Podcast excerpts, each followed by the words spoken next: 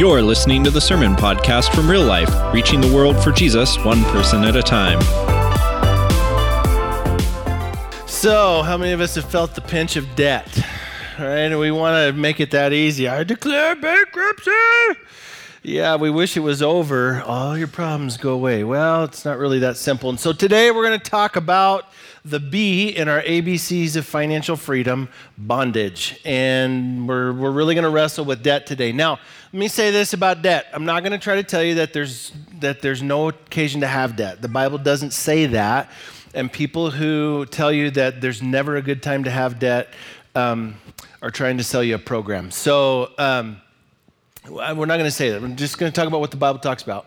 And uh, debt is a sticky issue. It's sticky for all of us. We struggle with it. I get it. But we want to talk about it and see if there's some ways that we can honor the Lord in the process. You know, our church uh, bought a mall in, in Moscow, our Moscow campus is meeting there, and, and we went into debt for that. And I, I do want to say this this is kind of cool. Um, we are serious about paying off our debt. And um, we had, last year when we did this series, we had uh, about 72 or 3 or 4, something like that, families that committed to giving tithing for the first time. Because of that, we were able this last year to pay down on top of our monthly mortgage payments an additional $330,000 in debt, which is awesome. And that's because of your guys' faithfulness. Uh, and it's put us in a position where we're able to do all kinds of thinking and dreaming about things like what would it be like for Pullman to have a permanent location? Let's start working that direction. Can I get a witness up in here? All right, so, but, but listen, that all happens, number one, because we had a debt reduction plan. Number two, because we have people who are faithful to doing with their money what God wants them to do. And that's, that's you guys. Now, another thing that I want to throw at you is I've been talking with our elders, and as we've been in this series, one of the things that we want to do as a church leadership is make sure that we're honoring God with every dollar that comes through our church, and we want to make sure that we're doing the best we can. Um, for those of you that are new to our church, if you haven't been here for like back in the day, back when we started, we used to bring in um, donuts, and that was like a major, it was like a thing. We were, we were like one of our major vision pieces was come to church, we won't cut your donut. Like if you come to church, we'll give you a whole donut because it's one of my five keys to church growth is whole donuts. Um, whole donuts, two ply toilet paper um, because single ply doesn't wipe it, smears. Um, you need two ply toilet paper, spring for the extra ply. Um, pins that write well, that's a key to church growth. Uh, hand soap that smells good and um, good quality coffee. Those are all things, those are my five keys. And it actually worked. Well, a lot of people, uh, look at you people here. Um, what a lot of people don't understand is the scope of what it takes for us to actually manage an organization the size of our church. Like, and I, and so let me give you a number that shocks me. It shocks me. It probably will shock you. In a given month, we spend $1,600 a month in donuts. I was, I was like, ah, I had no idea. $1,600 a month in donuts. I, now, it's a lot of dough. On a lot of levels, that's a lot of dough. Here's the thing we have the money to spend on the donuts. That's okay. That's great. But the question that we're wrestling with is is that the best use of $1,600 a month? Right? And, and so I have a, my care group that meets on Tuesday nights in Moscow, we have a care group of, of people that are college age, but they're not going to college, which is kind of an anomaly in our community. So there's quite a few of them, and they're kind of lost. Like, where do I fit? I'm not a student, but I'm also not like a full fledged adult. Um, and so uh, we were like, you can come fit in in our house. So I throw out to them on a scale of one to 10, how important are the donuts? They're like, they're a 10, that's my breakfast. You know, this stuff. And I was like, well, let me run this by you. And my daughter, who attends our, our care group, um, she looks at me and she goes, well, when you put it that way. Well, here's the way I put it. Here's, here's what the elders have decided to do. And we want you to know about this because we want you to feel safe that we're not taking for granted the fact that you guys are sacrificing to give here. Like, we get that. We get that. And so, what we're going to do is next Sunday is going to be the last Sunday that we have donuts. And what we're going to do, and so enjoy them, we are going to take that $1,600 a month and reinvest it in benevolence. Which will allow us to help more families in the community. And the reality is, um, we believe, I believe this with all of my heart, that our body is all interconnected body soul spirit like the physical thing like what's been funny is like last week we did the same donut count but the donut consumption count went way down because it's january. Uh, everybody had new year's resolutions to not eat donuts. Uh, good news back up this week. So um, it's typical but um, here's here's what i want to say like there's a real connection between how we treat our physical selves and our emotional and spiritual well-being. Like that's real. It's biblical. And and so part of the thing is like we need we're i feel guilty because i feel like we're we're poisoning you. Like we're hurting your spiritual it's truly we're hurting your spiritual well-being by allowing you to eat donuts. Now what you do outside the four walls of our church service is your business. But um, we just want to I want to give you the best chance to spiritually succeed. And so we're going to take that money and reinvest it in the mission. Okay? And that we're excited about that, even though we have to have a donut funeral. So you can take one home and bury it in your backyard and have a little headstone put on it. Here lies donut. But uh, so today um, we're going to talk about bondage. We're going to talk about debt. Now, um, Here's the thing debt, and what you're going to find out is that debt isn't so much bad in and of itself, but debt has a really subtle snare that we get sucked into that's really just devastating and it's really hard to pull out of. So let's read. We're going to start in Deuteronomy chapter 28, and I want you to see what God says about his people and how he wants to treat his people when they do everything that God's asking them to do. So let's read. And if you faithfully obey the voice of the Lord your God, being careful to do all his commandments that I command you today, the Lord your God will set you high above all the nations of the earth. So let's stop right there and ask this simple question Do you want to be set high above all the nations of the earth? The answer is yes. Yes, you do. If I got to choose between blessings and curses, I would choose blessings every time, right? That, that's just how it is. Now the question becomes how do I get God to do that for me? Well, here's how by being careful to do all his commandments. How many of them? I, this is, I know this is church, but you can talk with me. Oh, thank you. All the commands that I give for you today. Not just the ones I like or the ones I agree with or the ones I haven't talked myself out of. If I'm careful to obey all his commands, then it's going to go well and God's going to set me on, uh, above the, all the nations of the earth. And all these blessings shall come upon you and overtake you. If you obey the voice of the Lord your God, blessed shall you be in the city, blessed shall you be in the field. Blessed shall be the fruit of your womb and the fruit of your ground, and the fruit of your cattle, and the increase of your herds, and the young of your flock. Blessed shall be your basket and your kneading bowl. Blessed shall you be when you come in, and blessed shall you be when you go out. So, is that the kind of life that you want to live, that kind of blessed life? God tells you how to do it. Just obey what I'm asking you to do. Don't try to make loopholes and reasons and excuses. Do what I'm asking you to do. All of it. The Lord will cause your enemies, this is one of my favorite statements in the Bible. The Lord will cause your enemies who rise against you to be defeated before you. They shall come against you one way and flee before you seven ways. I love that statement. Like you walk over here, you limp back. That's kind of that's the Hebrew subtext there.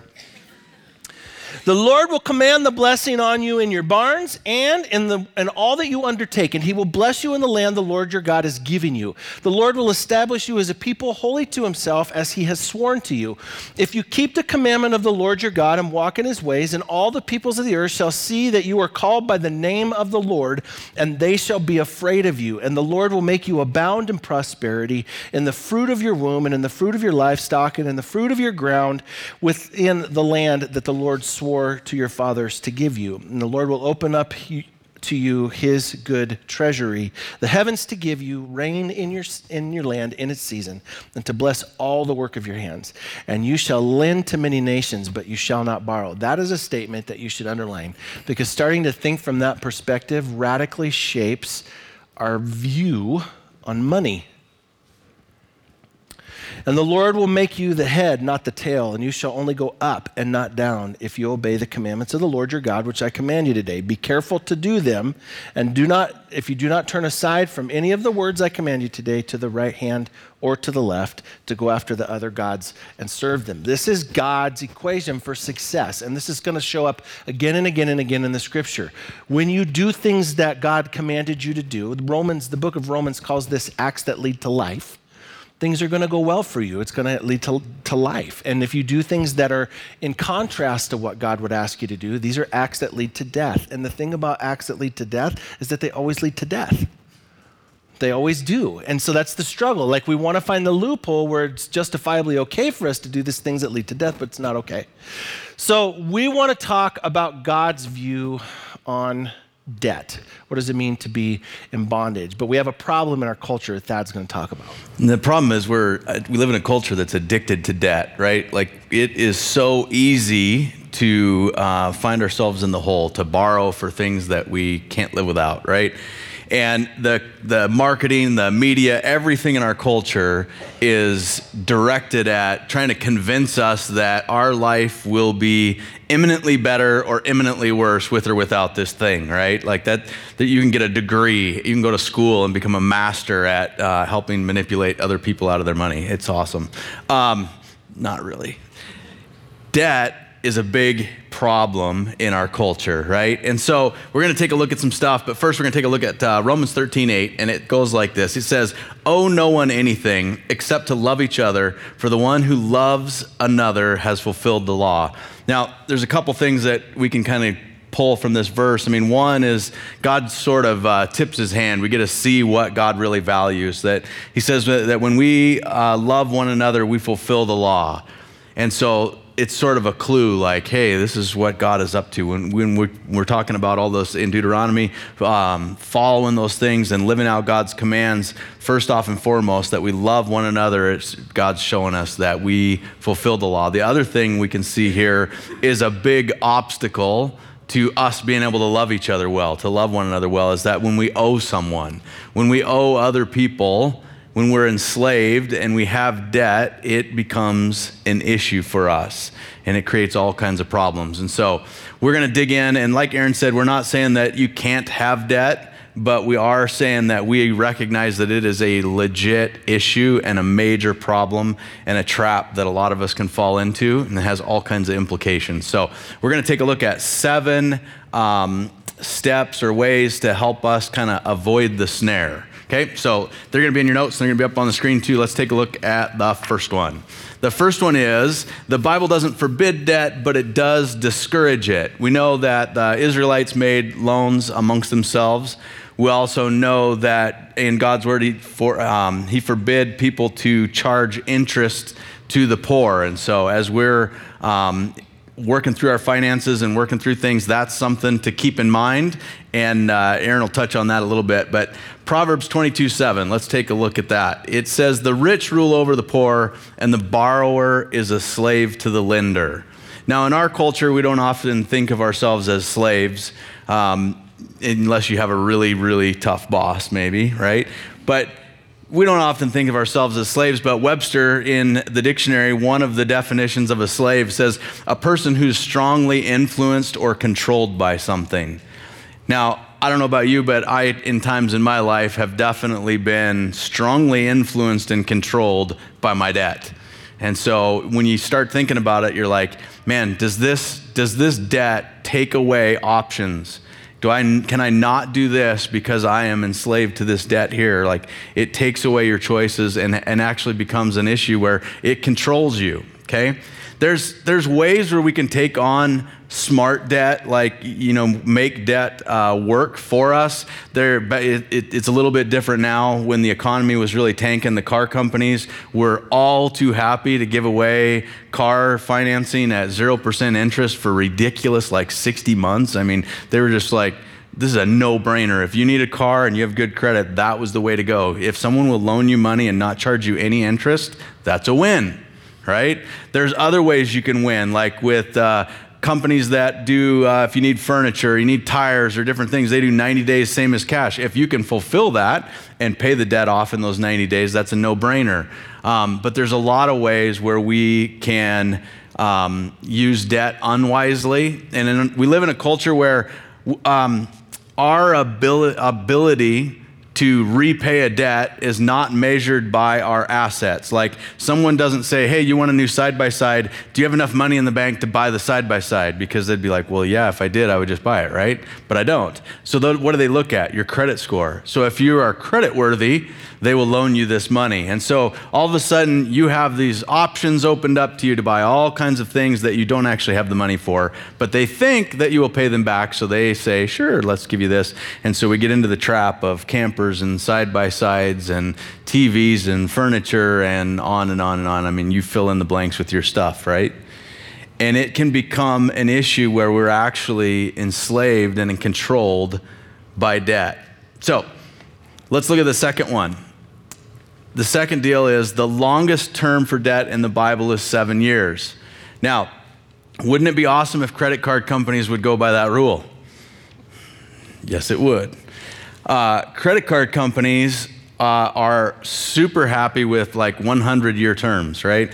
They, if you are a minimum uh, payment person, your picture, rest assured, is somewhere on the wall as one of their most valued employees at the credit card company. They love minimum payment payers. And so if you get trapped into credit card debt and you've got multiple revolving loans or credit card debt and you're making minimum payments, it it starts to just get the best of you. And so, what can happen is people can think that they're doing the right thing. They can think they're trying to be responsible and pay a little bit extra on everything they owe. They're, and they're like, I'm really trying to get out of debt. The problem is the interest accrues far faster than your extra payment does and it's a never ending cycle that you just keep uh, feeding them and strapping yourself.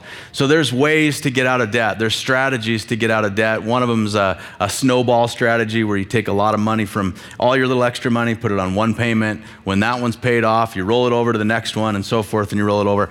Um, we have books in the back that we're giving out today, the ABCs of Finances books, and they talk about some of these how to get out. Like we're talking a little bit today about things to avoid, but if you're there, the book is a great resource. And then on Amazon for super cheap, uh, you can get the workbook that goes with it, and uh, they're really a big, a big, big help at working through getting out of it if you're already in it. Okay, so. Um, let's look at the number three. Jesus endorsed the use of leverage and using banks to gain wealth. You're all familiar with the parable of the talents. We talked about it maybe a month ago or something, I know. And in the parable of the talents, the land manager, the um, landowner, has some servants and he's going to entrust them with certain amounts of money while he's away to, to manage and oversee this money. And the term that they use for money is a talent. And it's important that we remember for us today, a talent's like 20 years' wages. I mean, it's a huge chunk of money. So he says, like in the story, he goes like he, the first guy gave 100 years' wages, the next guy gave like 40 years' wages, and and then a lot of times we can look at the story and say, when the last guy gave one talent, and you think like, well, that guy must not have been very good.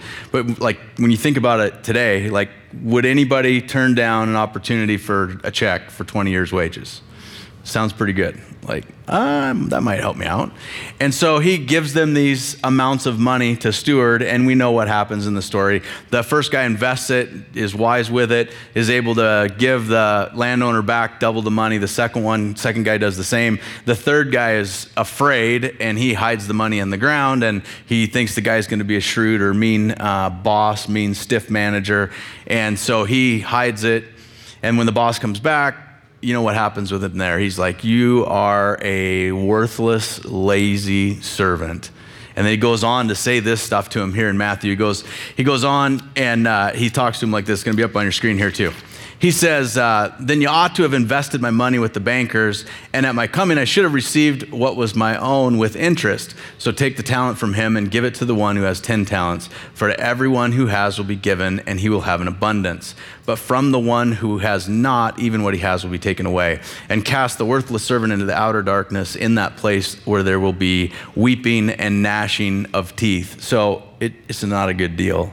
Like, at least leverage the uh, interest in the bank. Like you could have, at the very least, put this money on deposit. And Jesus talks about using leverage to gain uh, uh, wealth or friends or influence. And the idea of leveraging something for to, to gain in an area of something else isn't bad in and of itself. The question is, is it ethical? And for us as Christians, that's the that is the um, plumb bob we've got to use. Is is it ethical to use leverage in that way? So you can leverage a bank, for example, to get a mortgage for your house, right? And there was a time in our country where real estate was a 100% no brainer. Like if you bought real estate, it was going to be a good payoff for you at some point. Like it always appreciated. That's not so much the case anymore. I mean, there's certain markets where that makes sense. There's certain uh, circumstances where it might be a no brainer. But way more often than not, nowadays, it's really important that you are wise, even when using a bank to, to um, get a mortgage loan, that you're really wise, that you don't exceed your debt to income ratio. Also, that the investment that you're, the house that you're buying, people look at it all the time because there's all these uh, house flipper shows on TV, and everybody thinks you just put a little paint on some stuff and some new countertops, and bam, you know, in five years this thing's going to double in money and all that stuff. And the reality is, yes, it may accrue, it, it may in, um, be worth more money in a few years but it may take $50,000 cash to get there. And uh, usually, the people that are like trying to talk themselves into it being a wise investment have no money to put into it. And so it ends up being a bad deal rather than a good deal. So, even in real estate, we've got to be shrewd and wise um, in how we uh, use our money. The other thing we can do is rather than just doing nothing with your money, you can put it on deposit with a bank or with an organization like the Solomon Foundation, which is like a, a church extension fund. And it's a place where you deposit your money there in a safe place. It can be a savings account, a CD, or other investments. But you can put it there, and they take the money they make off of it, like a bank would, but they actually use that money to do kingdom work. They uh, were pivotal in helping us get Real Life on the Palouse up and running years ago, and have been that way for many, many churches. So that's an option. Um, and then number four, this is one probably all of us can relate to. If you're in debt, it affects everything you do. Anybody relate to that? If you're in debt, it affects everything you do. It saps your motivation to go to work. When you have got yourself in a pickle, whether it was poor choices or maybe it was stuff beyond your control with medical or er, you know everything went wrong at the wrong time sometimes it's beyond our control in some of the debt that comes on, you know, that we take on. But when you get so sunk into debt, it really does start to sap your energy. You start to feel like no matter how many hours I put in at work, I'm never going to get out of the hole I'm in. And so now even going to work becomes a burden. And you start to have uh, anxiety and stress in your marriage, and it starts to change the way you parent. And it it affects your relationship with God because now you start to put your stuff on God. Like, how come you're not doing this for me? How come you're not fixing this? And it's like we weren't doing uh, God's things with His stuff to begin with.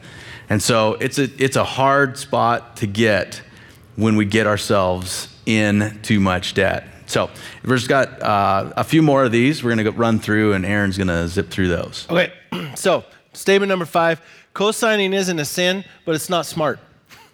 Um, here's the general rule of thumb if a bank who banks are masters at lending money that's how they survive if they think that person is not capable of repaying the money you should probably pay attention to that and we get ourselves into trouble trying to be nice, even for Christian brothers and sisters. They said they were a Christian. And you're like, yeah, and you got $10,000 in debt you signed for. So, like, it's not.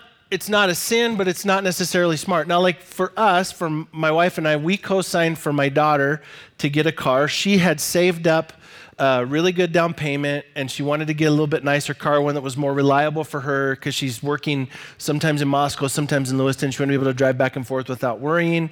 So she saved up. She went to get the rest of it financed, which was great. She's way ahead on the car. She had a great, which you know this if you buy and sell things, you, you make money on the buy, not on the sell, right? So when you, how much you buy something for decides whether or not you're going to make good money on it, not how much somebody else is willing to pay you for it. Um, but she made a really good buy on it and she had to finance the rest. Well, the problem is she only had her job three months at the time. And so the bank was like, You haven't had a job long enough to do that. So we stepped in and co signed for her to be able to do that. A couple of things about that. Number one, it's my daughter, so if she doesn't pay the debt, I'll kill her. right? Like, we have that kind of relationship. She's way more afraid of me than she is of the bank right? But the second thing about that, and this is the most important thing if my daughter for some reason can't pay the debt, my wife and I can absorb it without getting sunk. Does that make sense? Like it, I wouldn't, it wouldn't be convenient, but it wouldn't kill us. So that's really important when you're thinking about co-signing for somebody. With the best of intentions, we can put ourselves in a really bad spot. Okay? Um, Proverbs 22, 26, and 27, here's what it says Be not one of those who gives pledges, who puts up a security for debts, but if you have nothing with which to pay, why should your bed be taken from under you? Here's the deal if you co sign with somebody and they don't pay their debts, it's your house they come after. And if you're like, but I just, well, I don't know, you know what the bank's going to say? Sorry. You, should, you shouldn't have done that. Thank you for the keys to your house. Like, they're not, they're not going to hold back on that, nor should they. Nor should they. That was your decision and it was a poor one. So, co signing isn't a sin, it's just not smart unless it's in a very specific circumstance. Statement number six if you're in debt, you should get out of debt as quickly as possible. That makes sense. Lots of strategies to do that. Snowballing is one. Dave Ramsey's a huge advocate of that. Um, uh, the ABC's book is got some other strategies. Um, here's the thing you need to target debt if you want to get out of it. And I, and I want to say this there's debt that you need to work on aggressively, and then there's debt that you can take your time with. Like, as a rule, even in today's world, if you get your house on a good buy, a house is generally a good investment. Like, don't count on it for your retirement, but a house is generally a good investment. One, one caveat to that don't take out second mortgages. And another caveat to that is don't be over 80% loan to value because then you have this thing called mortgage insurance. And mortgage insurance is an absolute racket. It's, we're going to we're risking that you can't manage money if we give you more than 80% of the value of your home in a loan. So you want to make sure when you buy a home that your loan isn't for more than 80% of its value because then you have mortgage insurance, which is a bankers love it when you're like, I can only afford 10% down. Really? Mm, okay. It, another thing any unsecured debt, like credit cards, they don't have any desire for you to pay that off. Like it's the worst thing you can do to pay off. My wife and I paid off uh, our credit cards a couple of years ago. And um, all of a sudden, I started getting all these notices in the mail of opportunities for more credit cards. They're like, and they all on the front of the envelope, you have been flagged as an excellent steward of debt. Here's a credit card. And for a low, low 23% interest, you can have one of our credit cards. We'll even give you like a $30,000 balance. I was like, wow, $30,000 in free money at 25% interest? That sounds like a great idea. Uh, do not, do not, underline this, circle it, highlight it, do not get sucked into payday loans. Ever. Or car title loans. You will pay 35 to 40% interest. You cannot recover from that. Like, don't do it. It is so much better for you to get your car repossessed than to do a title loan. Don't do it. Another general rule of thumb, and this is, this is something for you to think about. If you're going to buy a toy, pay cash for it, like a boat or a four wheeler or a motorcycle. I, I, have a motorcycle. I have a, I have a motorcycle. It's a, a, I have a cycle. The motor sometimes works, but it goes downhill really fast. I paid $100 for it, cash, and a shotgun. That's a good horse trade, right? And that's a 90, 1982 Yamaha Maxim 750. But it's fun toy. It's a fun toy for me, and I bang around town, and it's great. Now, what I want, what I want, is a 2018 Indian Chieftain Dark Horse, which is just pimped. I mean, they're just so cool, uh, with the bags and the. Um, I want one of those. And when I can pay cash for one, I'll have one. But until I can, I'm not going to have one. Like uh, Josh Gray, our executive, he loves boats. Paid cash for his boat. Now he wants to upgrade, so he's saving money. He's agreed he's not going to go into. Like if you want a toy, there's nothing wrong with having a toy if you can afford it. What comes bad is if you go into debt for one, because that's a depreciating asset. It's always a liability for you. You will never get the money out of it that you put into it. So just pay for it with cash, uh, generally speaking. But if you're in debt, you should get out of debt as quickly as possible. Let me make one other statement here and then we'll move on. To those of you that are in college, student loan debt is a bad idea. I know that they want you to think it's a good idea. It's a bad idea. Here's a really good idea get a stinking job and pay for your college as you go. It may take you five years, maybe even six. But I promise you, there's a lot of people in here in their 30s and 40s that are still paying for an education that they thought would be a good investment. And it's not for a couple of reasons. Number one, it's not because there's no guarantees that your degree will give you anything on the other side. I can't tell you how many people have college degrees and they're working in jobs that were not from their degree. The other thing is what I see happen a lot is people going to twenty to twenty-five thousand dollars a year in student loan debt for a job like a teacher or something like that. Which uh, teaching is a noble profession. There's nothing wrong with being a teacher, but the problem is you're not going to make the kind of money to pay back a hundred grand in student loans. Like it's just a reality of life. You, are never going to be able to get ahead in that, and you're going to be stuck in this cycle of pain and suffering and misery because you believe that debt was a good idea. So it, it's just not one of those things. If you're in debt, you should get out as quickly as possible. Last statement God's plan for us is to be lenders and not borrowers. That's God's plan. And, and if you really let that sift you, it will shift the way you think about money. It will shift the way that you think about money. Like, what does it mean to be a lender? What would that look like to loan money and not borrow money? How would I have to steward my money to get into that position? And don't do it illegally or unethically. Um, if you're like, I could, in 10 years, I could have 100 grand to loan, you probably need to get licensed at that point. Um, there's some like legal realities in that. But that's God's desire for us is to be lenders and not borrowers. And you know what is so fun is to be able to be the answer to someone else's problem, not to always be living in your own problems. And being out of debt op- opens up that opportunity. It really does. And so, uh, with that in mind, we're going to move towards our implications. And that means that we're going to take communion here in just a little bit.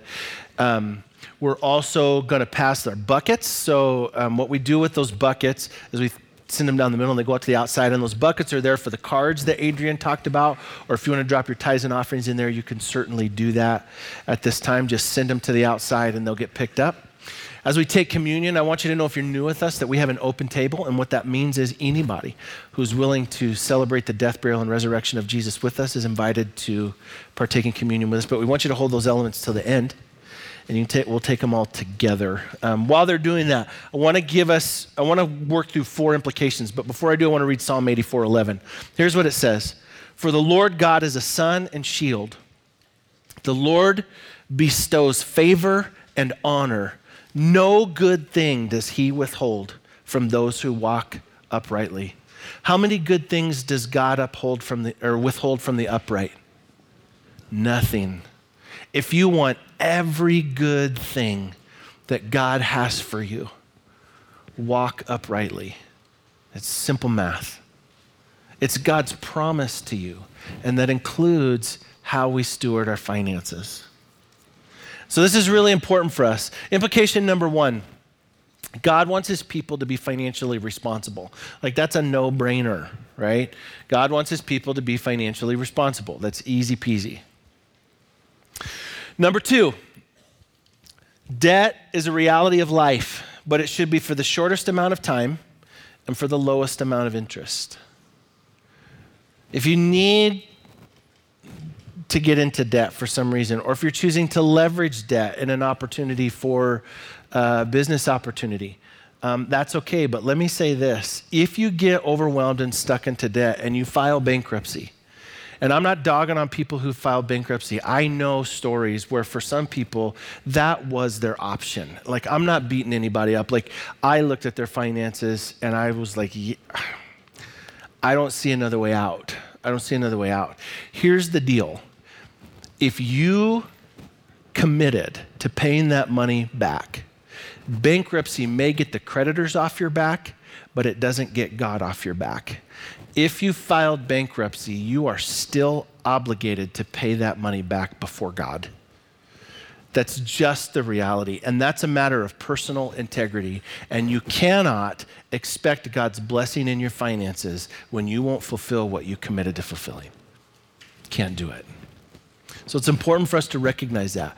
If bankruptcy has been a piece, I declare bankruptcy.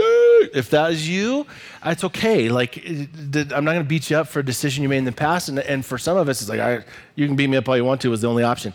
Okay, not a problem. You still have to pay the money back. One of the things I love about uh, Michael Reyes, who um, was the campus pastor in Moscow, just moved up to Coeur d'Alene to take on a campus position there um, he was in a business deal where his guys above him, they all invested a bunch of money, him included, and the guys above him um, mismanaged the money, and then they had an accountant that embezzled a bunch of money, and their company went bankrupt.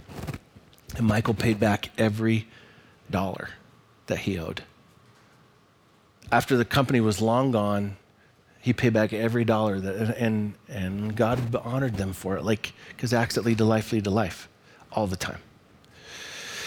Uh, number three, anytime we're in debt, we're not completely free to use our money in ways that honor God. And that's true.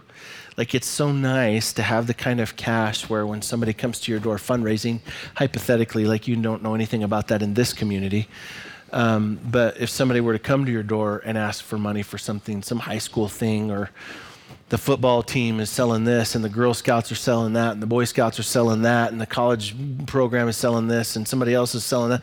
It, when somebody comes to your door and knocks, if you don't have any debt, you're free to choose what you're going to give and whether or not you want to, not whether or not you're able. And that's a very different posture. It's so empowering to say, I can give them anything I want to. Why? Because I ain't got no debt. That's so empowering. Number four, God will help you get out of debt if you're committed to the process. He will. God will help you if you're committed to the process. Now, let me tell you this that doesn't mean there aren't going to be speed bumps. There are going to be speed bumps. This last pay period, just this last pay period, I had in my own family $1,350 in unbudgeted expenses. Surprise! There's a number of different things. Um, the biggest one was my wife and I were on our way home from Kalispell after Christmas, and we slid off the freeway at 55 miles an hour. Hit ice and with our two youngest children. Um, it was exciting, and so we got a really awesome opportunity to pay a whole lot of money to get our car towed and fixed. And uh, I mean, it was I didn't plan on pulling a you know paying for a tow. I didn't plan for that. I didn't plan for all those car repairs. But because I had savings, it didn't upend me. Does that make sense? Those kinds of things, and they happen. Cars break down, that kind of stuff. It's a reality of life. Savings allows us the ability to pay for it without a sink in us. Are you with me on that? Like, that's a key piece in this process. You got to put yourself in a position where the surprises don't sink you in your attempt to get out of debt because you will have surprises. You will. You will. So, um, what I love about this uh, is it, it reminds us that we've got to be willing to stay in our financial stewardship with a plan for the long haul. Um, last week we talked about needing a plan for our finances. Your money has a plan for you. You better have a plan for it. Your money plans to leave you right away. Probably faster than you can get it. That's what your money plans to do. So you better have a plan to keep on keep a hold on to some. Okay? But what that means is we've got to lay our lives down. We've got to let go of the need for instant gratification. We've got to let go of that right away. I got to have it now. Oh, I'll just charge it and pay for it later because I can afford the monthly payment. Like we got to get away from that. We've got to get away from that and start really stewarding things in a way that God would want us to do, which means that we got to look a lot like Jesus. Jesus lays his life down for us as a model for us to be able to be willing to lay down our lives and our desires for him. This bread that we take every week is a reminder that Jesus, on the night he was betrayed, betrayed, took bread and he broke it and he said, This is my body, which is given for you. So whenever you eat this bread, do it in remembrance of me.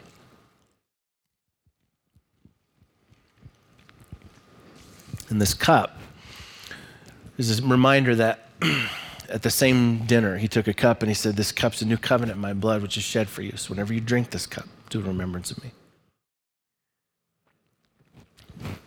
So let's pray.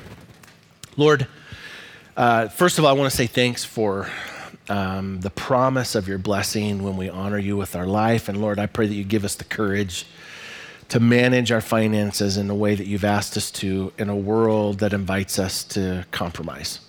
Lord, thank you for the commitment that you'll never leave us and you'll never forsake us, and that in this way you cause us to prosper when we do your things your way. Uh, thank you for your love, God, in Jesus' name. Amen.